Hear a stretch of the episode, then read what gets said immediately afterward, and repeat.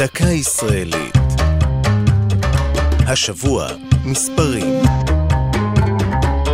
והפעם עשר תחנות. בצפון תל אביב עובר שביל ישראל באתר עשר תחנות.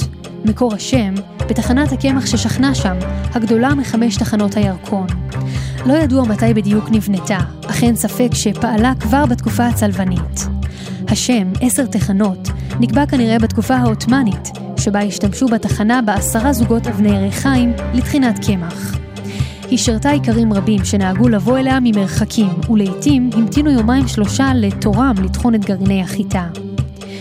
סמוך לאתר ניצב ג'יסר אל-הדר, גשר שעון המים, שעליו חצה צבא נפוליאון את הירקון ב-1799 בדרכו למצור על עכו.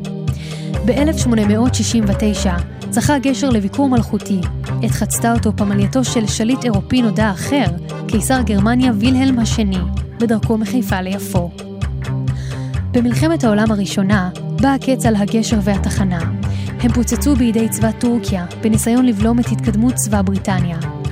כיום אפשר לשבת בצל האקליפטוסים באתר עשר תחנות, שהוא חלק מפארק הירקון, רק אל תבלבלו אותו עם אתר שבע תחנות שממערב לו, סמוך לנתיבי איילון. זו הייתה דקה ישראלית על מספרים ועשר תחנות. כתב יואב אונגר, ייעוץ הדוקטור איתן איילון, ייעוץ לשוני הדוקטור אבשלום קור.